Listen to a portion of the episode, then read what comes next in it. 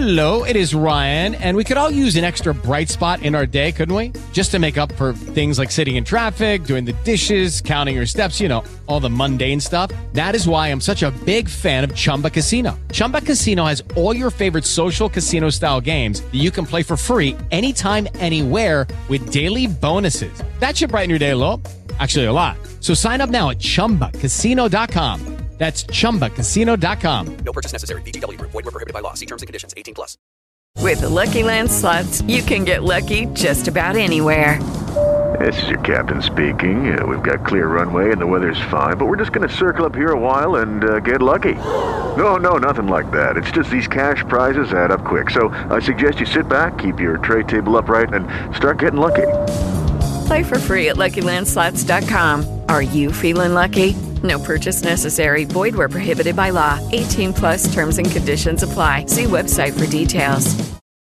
With the Lucky Land slots, you can get lucky just about anywhere. This is your captain speaking. Uh, we've got clear runway and the weather's fine, but we're just going to circle up here a while and uh, get lucky. No, no, nothing like that. It's just these cash prizes add up quick. So I suggest you sit back, keep your tray table upright, and start getting lucky. Play for free at LuckyLandSlots.com. Are you feeling lucky? No purchase necessary. Void where prohibited by law. 18 plus terms and conditions apply. See website for details. Peter Marsh. Hello, Peter. Hey, Russell. How are you doing? Not too bad, thanks. Yeah, how about you? Yeah, not bad. Not bad. How's Our the first social fever? distancing podcast. exactly. This is history in the making. Our first Skype call. Um, yeah, how's the cabin fever going? All right. Good so far. Not too bad. I, I haven't I haven't gone crazy and killed anyone yet, so it's a good start. Marvelous. And you've got a cat there, same as me, haven't you? I have, So- yeah. I've got I've got Bernie here. If you hear Yeah. any background noise, it's him. Brilliant, good stuff. Um, right, well, it's been a pretty tumultuous week and it's been a pretty tumultuous month, hasn't it, really, with the outbreak of the virus. Um, we spoke last time on Monday of this week, which was the 16th. Uh, that was our last episode. Um, and there's been a few, quite a few bits of pieces have been going on since then. So, what I wanted to do with the first part of this podcast was to just run through those things and chat about a few of them as we go along. Uh, we'll then pause, and in the second part, we'll have our first um, well it's it's kind of a reprisal of a little bit of what we did in our very first episode um, but it's more of a vast extension on what we mentioned in that first episode which was our teams of the decade uh, we were going to expand out on just the best team of the decade and talk this time about best permanent teams best loan teams worst permanent teams and worst loan teams i think that's right isn't it Yeah.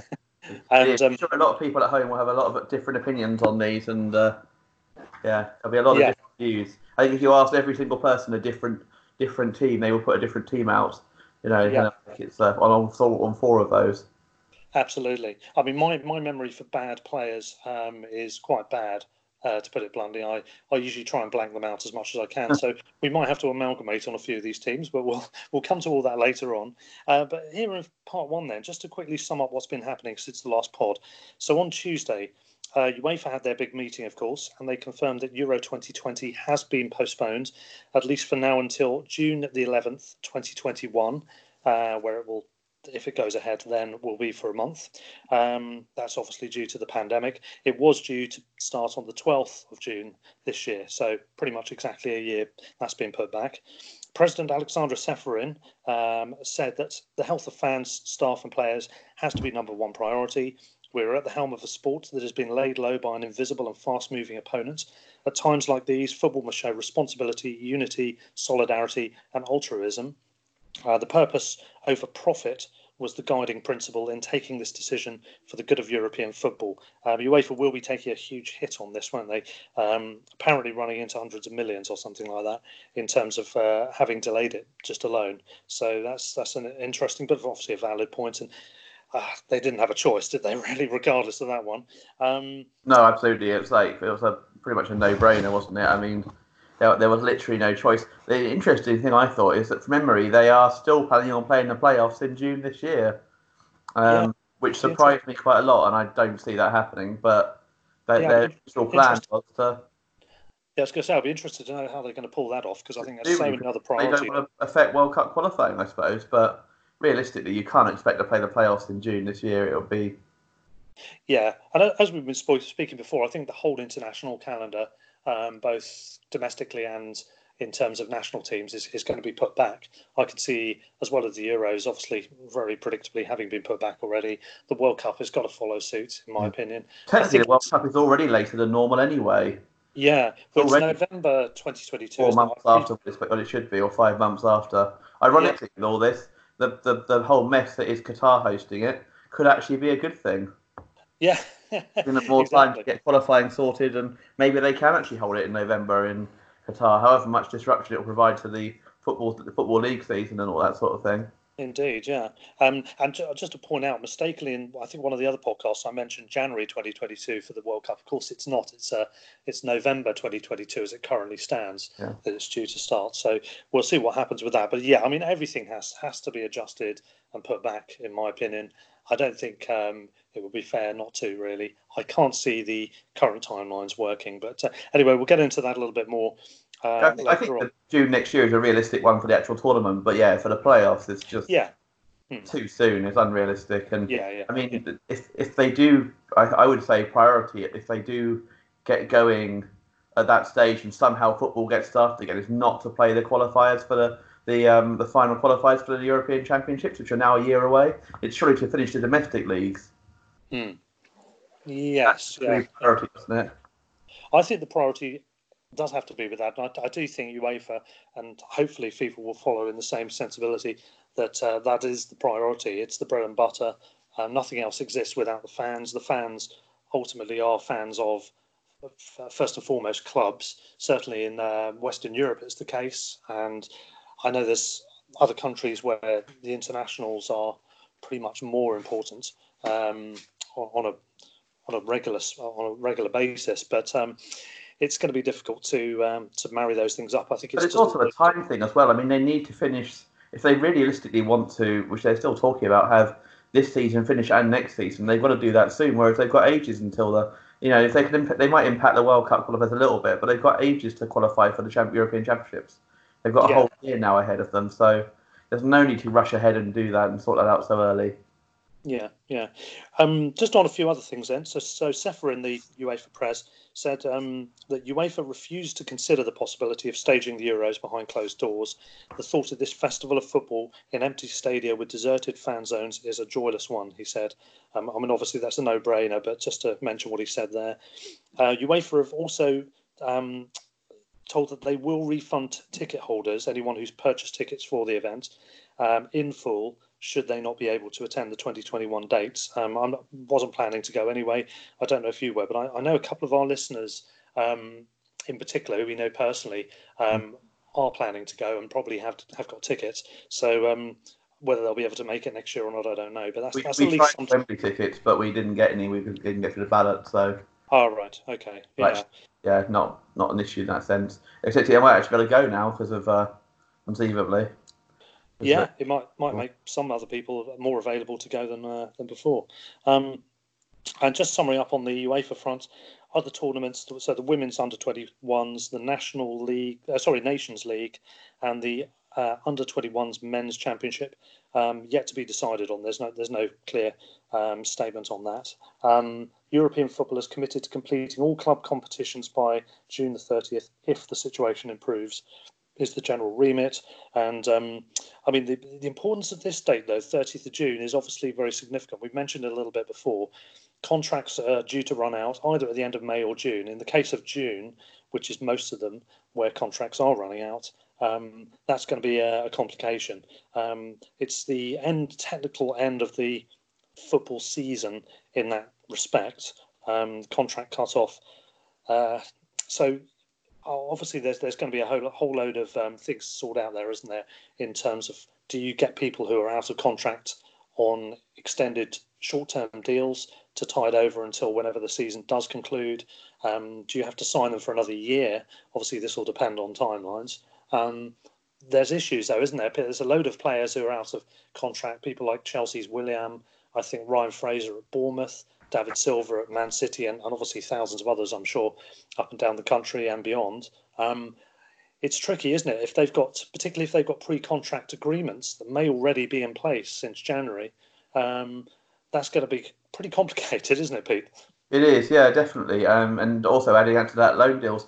I've actually seen the other one that could be interesting. I've seen um, there's an issue from what from seeing that Mick McCarthy's originally going to step down, and with Brian Kerr taking charge after the Euros next year, and apparently they both, or this year, sorry, but they both want to kind of be the manager now, and both have got reason, you know, from this summer, and they both got kind of a good case, I suppose, because oh right, one wants to, one says by time, the other one says after the Euros, so it's kind of from Yeah, what I gather, and there's a similar one. I think a Danish manager or something like that has, had, uh, has actually stepped down or will do in the summer, as he was planning on doing. But the Euros was going to be his last tournament and that sort of thing. So anything like that is obviously a kind of an issue. Yeah, I think the loan thing. I mean, Ben White obviously of uh, of, us, and even conceivably someone like Jay Molumby, who Millwall are not that far off the playoffs.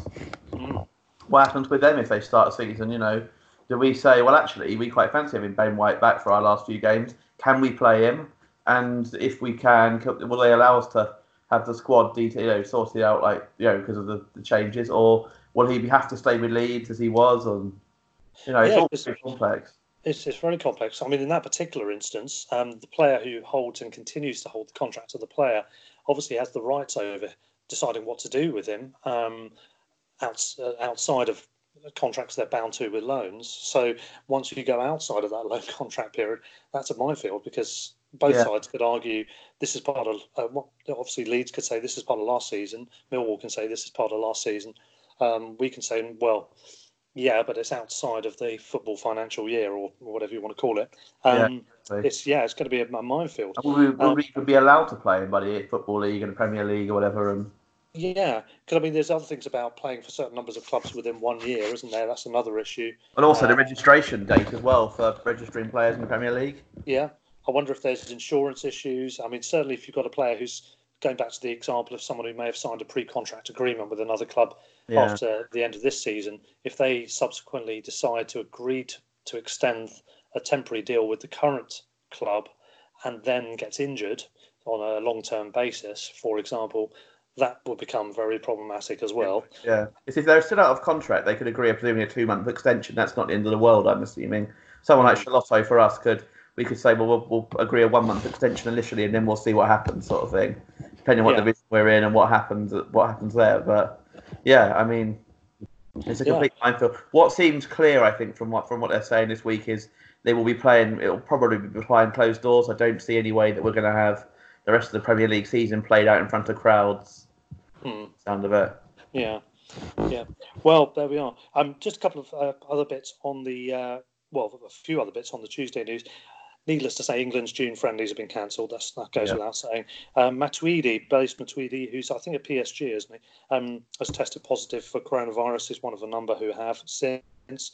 Um, on other matters, going away from the coronavirus specifically, but on Tuesday, um, there's quite a few bits of news came out. Um, Macclesfield had their points deduction reduced from 10, which was seven now with three suspended, down to seven, four now and three suspended. So they've effectively had a three match reduction in their in their deduction, so to speak, um, which may or may not affect the final table if we ever get one. Um, but uh, that's interesting. Uh, this was to do with um, non-payment of wages and non- non-fulfillment of fixtures. So that's just one bit of news. I'm not sure there's much to say on that particularly, but. Um, uh, a club close to your heart, your um, second team, I think you referred to them as before, Barnet, your local club from Yeah. back in the day.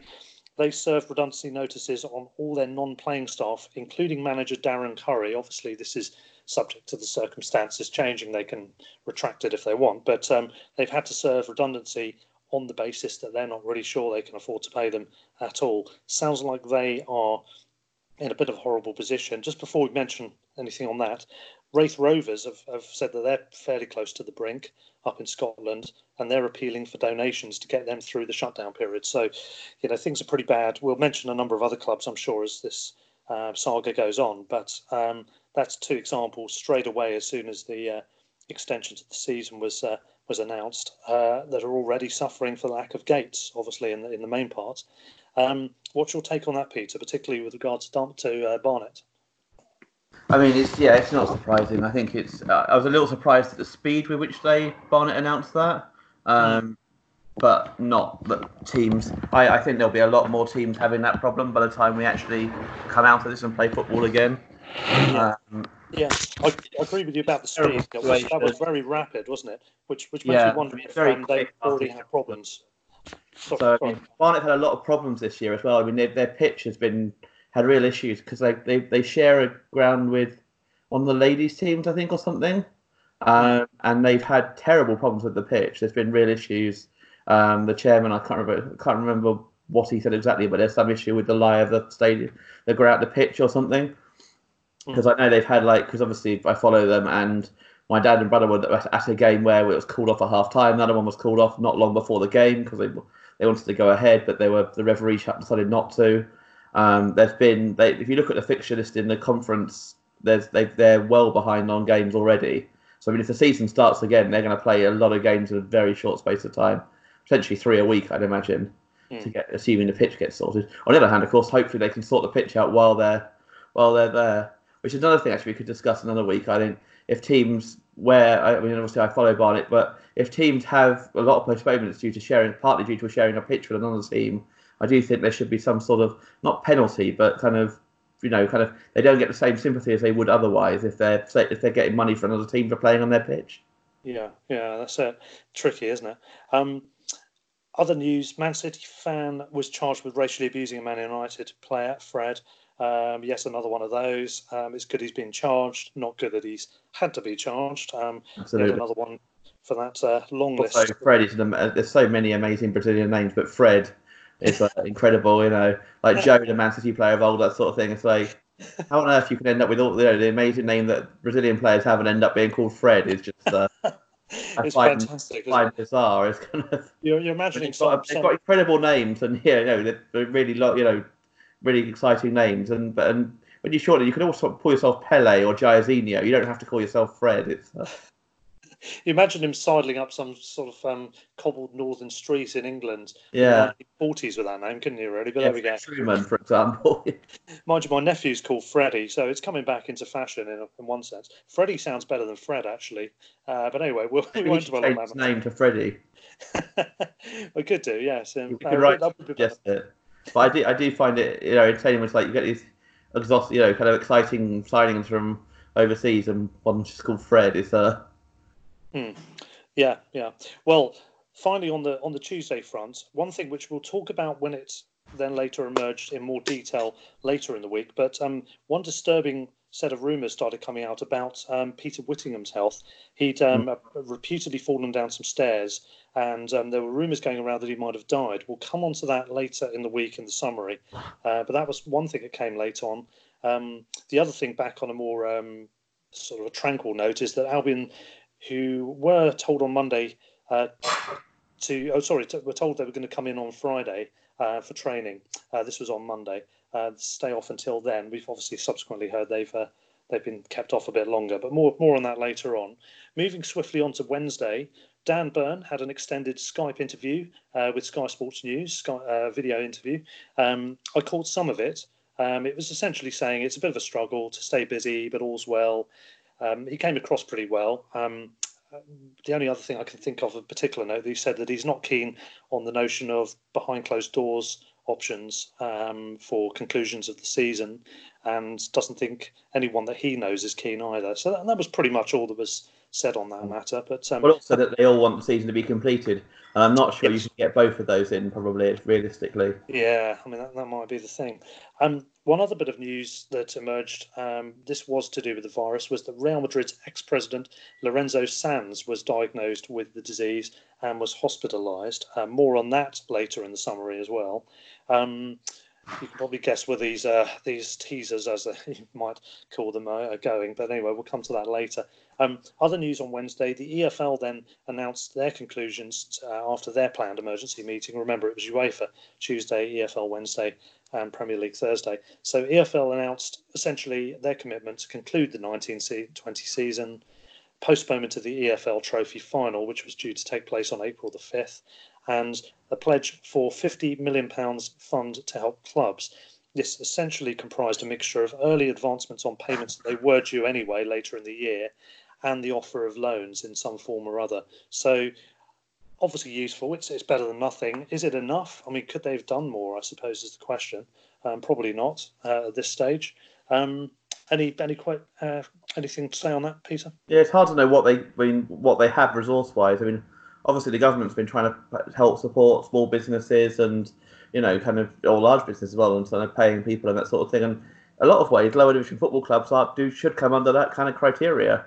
I know they Mm. probably pay people more than your average average company, but you go down to League Two sort of level, in Accrington or, or in League One, but then Morecambe sort of thing, I doubt they that you know much, bigger than some of the companies, or if or if at all bigger than some of the companies who who um who are who are being benefit from this. So I don't understand. I would have thought they'd come under that, but it doesn't sound like I don't know. I've not heard that they do. No, and I, I think this would only tie people over for a few weeks. I mean, it's certainly better than nothing, and anything that can be done to help is obviously good. Um, Yeah. Anyway, that was I think this this all shows the, the get the gulf in money between, as we said before, between the Premier League and, and other leagues. And I've been saying it for years, and I'm not going to stop saying it because Brighton are in the Premier League. You know, it'd be massively hypocritical. I mean, the amount of money in the Premier League is ridiculous when you compare it to the amount- you know to clubs struggling at lower levels to. absolutely hundred percent. And clearly, clubs are going to struggle en masse. I mean, I fear for how bad this could potentially get in terms of Well, it's the same principle for a lot of lower league clubs. It's the businesses like pubs and cafes and that sort of thing. A lot of businesses will go out of business, and that doesn't. Football's not you know uh, immune to that. Yeah, and the immediacy with which it'll hit. I mean, you mentioned Barnes um, just on the summary for the other day there. Um, you know, the immediacy is is the disturbing factor here. How quickly it uh, and Yes. I was surprised that I was surprised at how quickly Barnet announced that. I wasn't surprised that I know that you know they're not a club who's got a lot of money and they get quite small crowds and they've not had many home games for quite a while because of the weather and because of their their pitch. So it didn't surprise me that they've you know their income's probably dropped quite a bit over the last few months already with that lack of home games. Yeah. However, it did surprise me how quickly they announced this. Yes, indeed. Yeah, yeah. Well, Thursday was um, unfortunately not a good news day. Um, the rumours um, that have were that day confirmed. Peter Whittingham has actually passed away. Um, it transpired he had been in hospital for 12 days since the 7th of March, uh, following the accident where he fell down the stairs at a pub. It was um, completely out of the blue by, by the sounds of it. Um, he was obviously struggling in hospital, so I kind of got the uh, notion once I heard he'd been in there for a while. I thought, well, this isn't good. And uh, yeah, confirmation on Thursday morning that he had actually died. I mean, this is a guy who's a very good player. I remember him being very prominent for Cardiff for a number of years. He played over 400 games for them, well over 400. Um, I know a Cardiff fan. He said he was in tears over the news. Um, uh, you know, he's, he's part of. He's a younger guy than me. He's, part of his upbringing really was centred around uh, the Whittingham era team. And um, terrible news, Peter.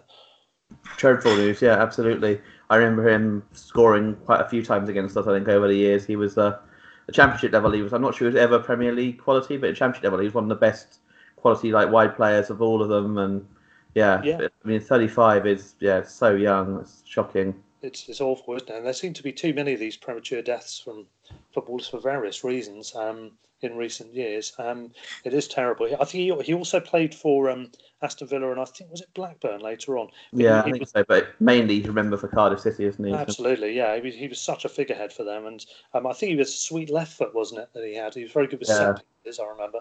Um, but he, he did get he did muck in with a lot of goals, which is I think why he stood out so much, as well as being a good midfielder in general. Uh, but yeah, tragic news there, and obviously uh, our condolences to anyone that knows him. Really, um, yeah. Um, back on the COVID front, um, 15 members of staff at Alaves um, were diagnosed with it. Um, there's obviously a number of other cases that I won't have information on here, but uh, it's sweeping around all over the place. A few initiatives started to pop up. Um, Borussia Mönchengladbach players have accepted a pay cut for the duration of the pandemic. Um, Hearts manager, um, is it Daniel Stendel? I think Stendel, yeah. he agreed to work for nothing. He's, he's subsequently now gone back to stay with family, but he is still with the club. Um, he's, he's agreed to work for nothing. Uh, Hoffenheim, going back to Germany, they've set up a, re- a relief fund for their local area, provided by a mixture of players, uh, majority shareholders, and others in terms of the financial contribution, which is nice to hear. Um, FIFA have confirmed that the Club World Club uh, sorry, the Club World Cup. I always find that difficult to say, uh, which was scheduled to take place in June and July. This is the expanded club championship, isn't it? Effectively, um, the Liverpool just won. I think that's right.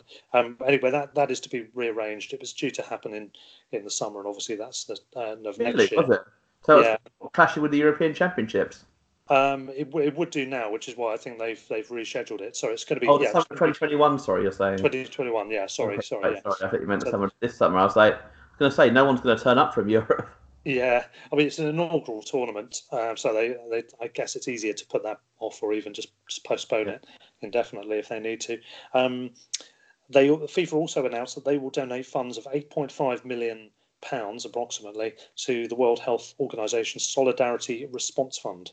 Um, so that was that was the news there. Uh, the Premier League emergency meeting took place on Thursday as well. It was agreed by all U- UK elite football bodies, in fact, that the season is to be suspended further. So this obviously at this point it was the first weekend of April. So they they extended it to the end of April with the pledge to fulfil this season whenever. Um, so I mean, with that one, the protection of the integrity of the respective competitions and the legal considerations clearly have to have been at the forefront of the thinking here, Peter. I think, and rightly so on both counts. Um, Absolutely, yeah. I mean, Liverpool to be crowned 2019 to 21 champs, maybe then, and Albion to have emulated the 79 to 83 season by lasting for four years minimum in the top flight, already guaranteed. it's looking that way, isn't it? Um, Who knows? Yeah, I mean that that is an option, of course. If it does go on a lot longer than normal, you just carry on where you left off and, and scrap a whole season, I suppose, isn't it? Kind of- do, you, do you think Liverpool would mind being called 2019 to 21 champs? I think that sounds all right, doesn't it? They probably love that, yeah. uh, winners of an epic season.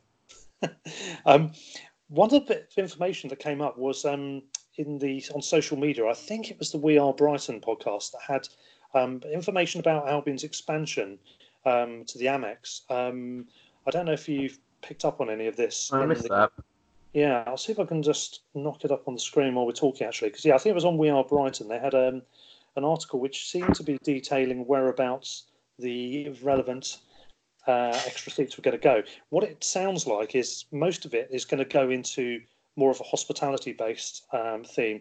Um, I've got the stuff up here on the screen now. Um, so this is what wearebrighton.com said. Um, let's have a look. Uh, right. So yeah, new a new north stand shelf seems to be the idea. The bulk of the capacity increase is going to come from turning the existing club offices at the back of the north stand into a new hospitality lounge. This will be similar to the Heineken lounge at the south end of the ground, with a mm. shelf-like row of seats being built above the north stand to cater for those who can afford access to the lounge. The new seats will extend from the current control box at the west end of the north stand right the way along to the big screen, which will subsequently be moved slightly to the east, so further over to the side, so that it hangs above block N1H rather than its current position above N1G. And according to the planning documents, this new area is to be called the Northern Lights Lounge and is going to be um, is going to set Tony Bloom back by 2.98 million pounds. Um, it's also saying by replacing a lot of the grey at the back of the north stand, it will hopefully make the area appear less like an office block and more like a football stadium. Um, so there's that. There's the new northeast corner hospitality lounge as well, uh, which says also boosting the expansion of the Amex will be another hospitality lounge. This one's going in the northeast corner, next to the newly re- relocated big screen and where the current American Express Community Stadium branding is. Um, the planning documents describe this lounge as matching the southeast corner. So we already know what this will look like a new corporate box built into the back of the stand above the existing terrace um, with a balcony of seats attached to the front. This new hospitality lounge will cost 1.24 million pounds to construct. And then there's, um, I won't read the rest of it out in full, but it essentially talks about filling in existing gaps in the stadium, bits and pieces all over the place. That's going to cost about 79 grand. And there's also a The, uh, the cost, as always, is is as part of infrastructure doesn't count towards financial fair play, whereas the income will. So that's the principal, presumably idea. They get an extra seventeen hundred seats, whatever. A lot of which is hospitality, so it can cost more, and will where Yeah. they're currently filling it. And none of the cost goes towards financial fair play, but all the income does. Yeah, that's right. That's It's right. Another yeah. way of Tony Bloom investing his money and making sure that we we can stay within the, the rules of the game, I suppose. Yeah, which is ideal. So it's it's good, isn't it? It's um it's acceptable expenditure within the FFP. Yeah. But at the same time, it, it allows us greater income, which is allowed. uh, gets us up to thirty-two thousand ish. So that's about that's a couple of more positions up over in the Premier League. There's a lot of teams between thirty and thirty-five thousand as well. Yeah, I think I think it's going to take it to 32 and a half. So Yeah, it's the same size as Wolves, Sheffield United, yeah. and I think almost the same size as Leicester and Southampton. yeah. And Um, so, it's, so it's pretty decent size for the Premier League. Yeah, it's not bad. Of course, what this will also allow us to do is to host England's senior Yeah. internationals if um, occasion should arise. Um, it gives us the permission to, to be included in the conversation at least. So um, Well, it's weird That's- that it's capped at, kept capped at thirty k rather than it's weird it's capped at what thirty-two or something, is it? Or yeah, I think I think it's 32 or 30, something like that. Yeah, yeah. very So, odd. Yes, it is 32. Yeah, yeah. It's an odd amount to cap it at. Yeah, it does seem Yeah. a bit weird, but there we are. Um, there's one reason or another for that, I'm sure. Um, now, They, Peter, they rolled a dice, I imagine, is probably the main reason. Exactly. Um, Peter, do you what on match days? Do you normally go to the ground early and hang around outside drinking beers by the bandstand? No, we tend to go to Lewes and stay there until well until an hour before or whatever. Well, this Um, yes, that's a good move, by the way, and not not a bad place to go. Uh, Rights of Man's a good pub. Do you ever go there?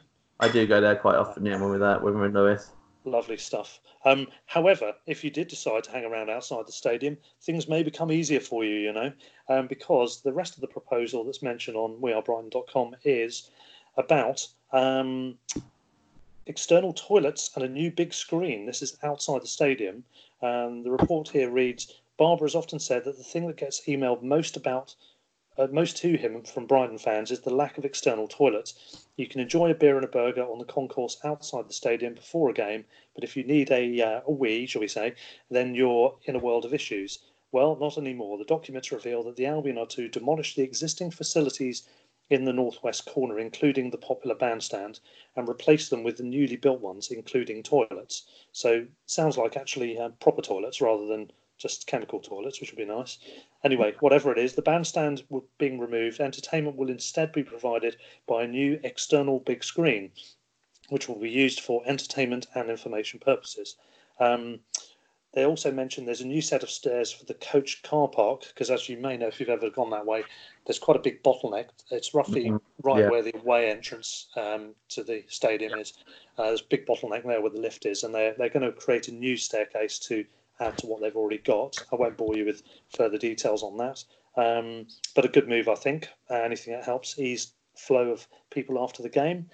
And there's also proposal for new offices, um, something to do with uh, it says here to make move to the expansion above the North Stand. The Amex Stadium will be getting a new set of offices because there's obviously some office space being re- um, repurposed. Um, the planning application for these will follow at a later date, so details are not known on that. But that, anyway, that was a little bit of extra information there. Um, 1,750 expansion, yes, that's 32,500 that would be. Um, I'm all for it, definitely. I think it certainly doesn't have any downsides that I can see. Um, Longer queue for trains. apart from that, yes. But I normally hang around and drink beer as long as necessary. Yeah, we tend to these days anyway. So, uh, oh, but 750 people all do the same? Yeah, exactly. um, so there we have it. So there we have it. That was Thursday. Um, Friday, uh, a few more bits of news. Not so much. Everton committed fifty thousand to what they're calling the Blue Family Outreach Program to help fans. Celtic are doing something similar to the tune of one hundred and fifty thousand pounds. Uh, Bayern's Leon Goretzka and Joshua Kimmich have collectively donated £900,000 equivalent to charity through the Coronavirus Fund. Um, that was the news of some well, some positive bits of uh, information there.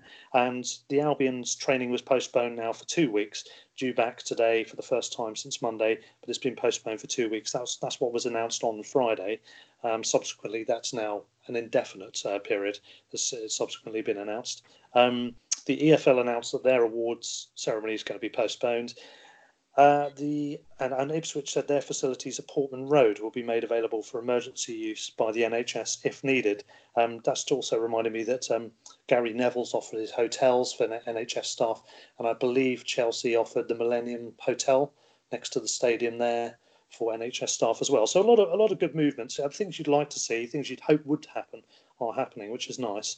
Um, the only downside that I can see from the news that day, Friday, in general, on the footballing theme, is that Swiss side uh, Sion, I think I pronounced, sacked nine members of their squad for refusing to take a 50% pay cut. Yeah, there's a few names an- I recognise there who played in the Premier League at one point. Gi- Djourou wasn't there? Was on that list, wasn't he? And Yeah, and Um, Alex Song as well. Yeah, both Yeah. both former Arsenal players. Yeah, so um, so they were included in the nine that were sacked. So awkward situation. Obviously, you can understand why they're being asked to do that. I don't understand how legally they can do that. They're going to get sued, I think, probably if, if players choose to do it.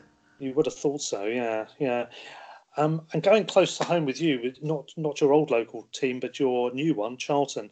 They've been in the news, unfortunately, as well for what sounds like some awkward um, scenarios behind the scenes. Charlton's owners, East Street Investments, removed Matt Southall and Jonathan Heller from the board. Southall's the guy you might remember who's been doing a lot of the um, Yeah, he and he and the he and he was the chairman, and he and the owner have fallen out, wasn't they? Haven't they? Or That's right. Yeah. major yeah, South- issue. Southall's been the public face of the of the takeover.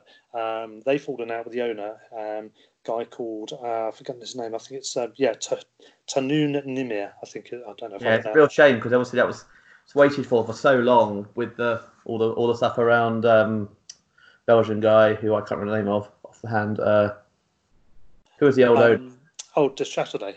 The Châtelet, yeah. Yeah. Um, and it's been so. I mean, they were still they were they were you know, protesting against him when we went there for the last for one of the last games of the season that we lost in the playoffs last, and that was been going on for a while at that point. So I mean, it was so long to get it get rid of him and to have so many issues with the new consortium so quickly. Yeah. It's just terrible. Gutted to hear it. Yeah, I mean, it seems like the actual owner, which was just Nimer, hasn't provided the funds yet that he was promising to do.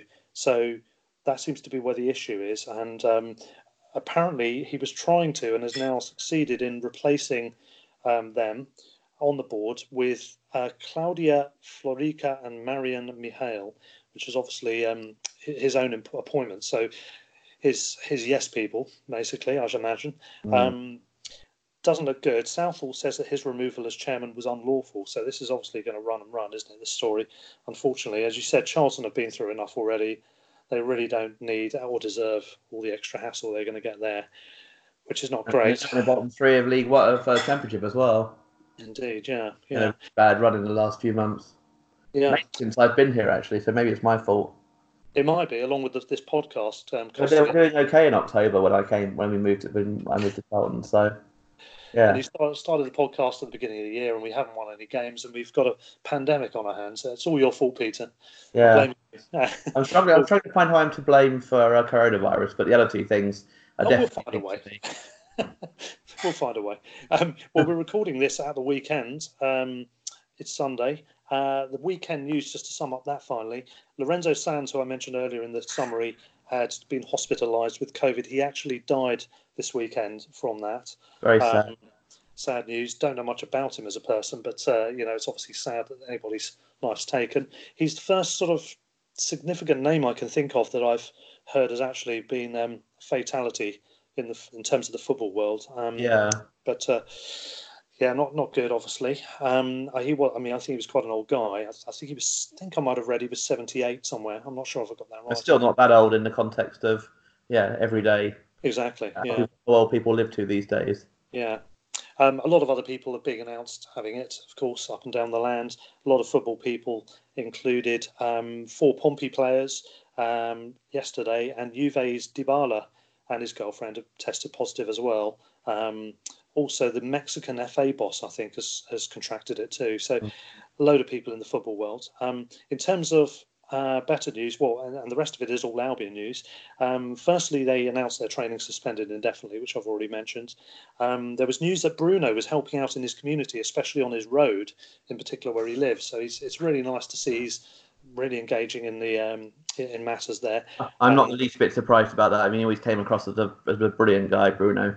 Exactly. I was going to say the same thing. Yeah, absolute top fella he is. Absolutely superb. Um, Glenn Murray was speaking to Sky Sports News this morning. Um, he was, I mean, he was in good spirits. Seems to be fine. Uh, he was thinking.